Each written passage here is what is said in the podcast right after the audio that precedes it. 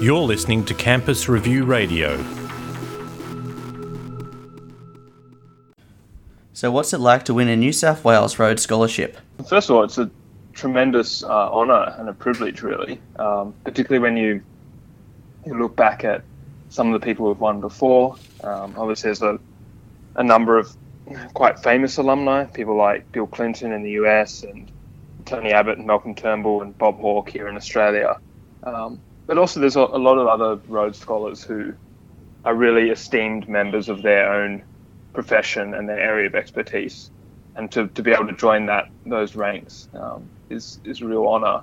Uh, and it's also tremendously exciting as well. Um, there's a lot of opportunities that come with the Rhodes um, the opportunity to study at Oxford, the opportunity to meet um, a lot of very interesting, passionate people from around the world uh, in their own area of study and expertise. So that's very exciting um, to think about what's coming up. And what do you hope to achieve with the Rhodes Scholarship? What opportunities do you hope to capitalise on? Uh, my passion um, has been in development economics, and in particular in working in developing the private sector in emerging economies. Uh, and so, my big hope is to be able to continue that research at Oxford. Um, Oxford's got a very strong development economics program, and they've also got um, a lot of research institutes like the Centre for the Study of African Economies that are based in uh, in Oxford, but looking you know at how we can help sub-Saharan African economies develop, um, what the things are that are holding back firms in sub-Saharan Africa, uh, and what we can do to, to, fix those things, or at least to to make them a little bit better, mm-hmm. and and learn from the kind of leading experts that are based at Oxford in that area. Uh, and then also just generally um, to soak up the Oxford history, the culture, the vibe of the of the university, which um, I think is one of the really exciting things that comes with the Rhodes Scholarship. Why do you consider developing a, a private sector in um, third world economies so um, like important and vital? To me, it's it's a really good way of uh, enabling and empowering people um, to improve their lives um, giving them opportunities. Um, I mean, large numbers of people in emerging economies are entrepreneurs in some way, um, not often by choice, often because that's the only way that they can make a living for themselves because there's not uh, enough traditional forms of employment um, in, in the economies. And so the big part of you know, helping people to develop, improving their lives is to help them run the businesses that they run more effectively. And for instance, half of people uh, working in emerging economies work in the agricultural sector as farmers. And so being able to help someone improve the productivity of their farm, uh, being able to help them to find better markets for their goods, improve the prices that they can get for their goods, to manage their costs versus their revenue more effectively, is a really important way in helping those people to develop and, you know, through more income, be able to send their kids to more schooling than they do currently, be able to pay for improved housing, be able to pay for other services that they might want, and so overall improve their lives. Um, and to me, it's a it's an important component in our overall development goals um, in achieving those. Mm-hmm. And you've, I, I, I, believe, you've had some practical experience in this with helping um, improve Ethiopia Ethiopia's coffee industry. Is that right? Yeah. So this year, I've spent some time working in Ethiopia, and a little bit of time in Kenya as well and I was working for an organization called TechnoServe. And their, I suppose their motto really is business solutions to poverty. Their big focus on helping, in particular, smallholder farmers, but just generally smallholder business people around the world in a development context to uh, improve their businesses and through that to improve their lives.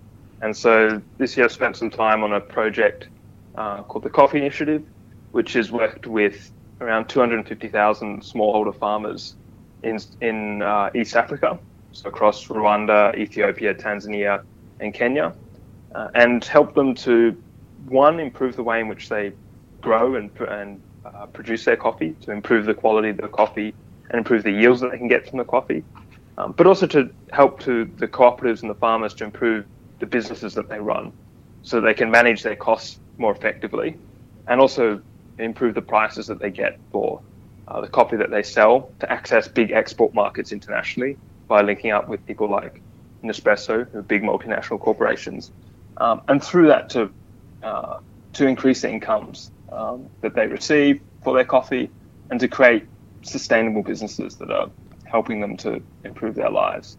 I think it's it's, it's quite you know, it's, it's I mean, really fascinating to see to travel out into uh, southern Ethiopia to this place called Jimma, uh, which is one of the coffee growing regions, and to talk to farmers there about the impact that the project was having on their lives. Uh, one farmer telling me about how he'd he'd be able to send his kids to finish school now because he'd be able to pay the school fees with the income that he'd received. He'd bought his eldest son a uh, truck that his son was then using um, to run a small business in the village, doing trucking, um, earning himself income. And I think that's that's quite inspiring to see, uh, and it's something that I'd like to become more and more involved in through my studies. And at Oxford, will you be doing more um, research into this area? Yeah, so I'll be uh, doing study in development economics, and then with a particular focus on on private sector development and working with small businesses in um, in emerging economies. So a broad focus, not necessarily just on coffee farmers in Ethiopia, but um, just in general in um, how we can help small businesses in the emerging world, uh, and particularly with, with, a focus on business training, um, which is kind of a, a good way to supplement um, the history that we've had with helping um, people with microcredit microfinance, which has kind of been the, the more famous um, side of business development that we've seen. What makes you passionate about this area? Hmm, it's a good question. I, I suppose there's a few things that have contributed to this uh, over the years. Uh, I think first of all, I was uh, born in Cape Town in South Africa, and so I think I saw from a relatively young age. Um, you saw real discrepancies in the way that people lived, their standards of living, uh, and the fact that poverty had also been fairly persistent um, in particular areas, and so uh, it, it, kind of raised a question in my mind. I, I wonder how you tackle this, how you deal with this, and how you can create effective long-term solutions that help people, that empower people, um, and then aren't just be about trying to feel good about doing something, but also actually creating some real change, um, some impact. And then, in particularly at university, I realized that you know, through studying development economics, that there's real potential here to help people in a really effective way, um, to empower them, to have impact, uh, and to think carefully about how you measure the impact that you have so that you ensure that the work that you're doing is as effective as it can possibly be. And think as I got more and more involved in that, my passion kind of was even enhanced, um, that initial passion that I had. And so that's, um, I think that's what really has driven me into this area, um, made me excited about it, made me passionate about it. Hmm. And tell us about the um, selection process for the Rhodes Scholarship. Was it grueling? Uh, yes, it, I suppose it was. Uh, it's one of those, uh, as you can really probably realize, it's when you're in the process, it feels like there's quite a lot on the line, and so that can be quite uh, exhausting in a way. It's as much about the waiting around, the nervous anticipation for the interviews, um, as it is about actually when you're actually in the interview talking to the selection panel. Um, the, the, the process runs over about three days, um, and it's know, to begin with to apply you need to have gone through and written out an application and the classic things resume and transcript and a, a statement about what you want to do and, and, what's motivated you. And then to get six references from your academic professional and personal life.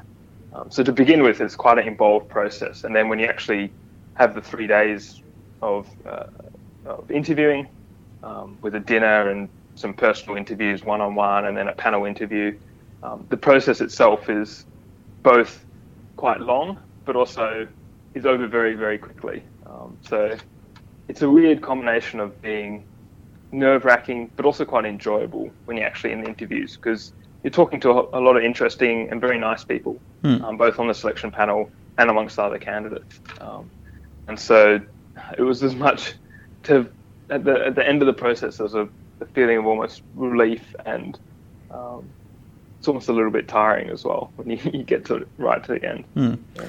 what would you say to some to maybe some of your fellow students who are considering applying for the scholarship? I think the the most important thing in I mean with the Rhodes Scholarship in particular, um, but also with any scholarship or just in general any application, thinking about where you want to go, um, what you want to do.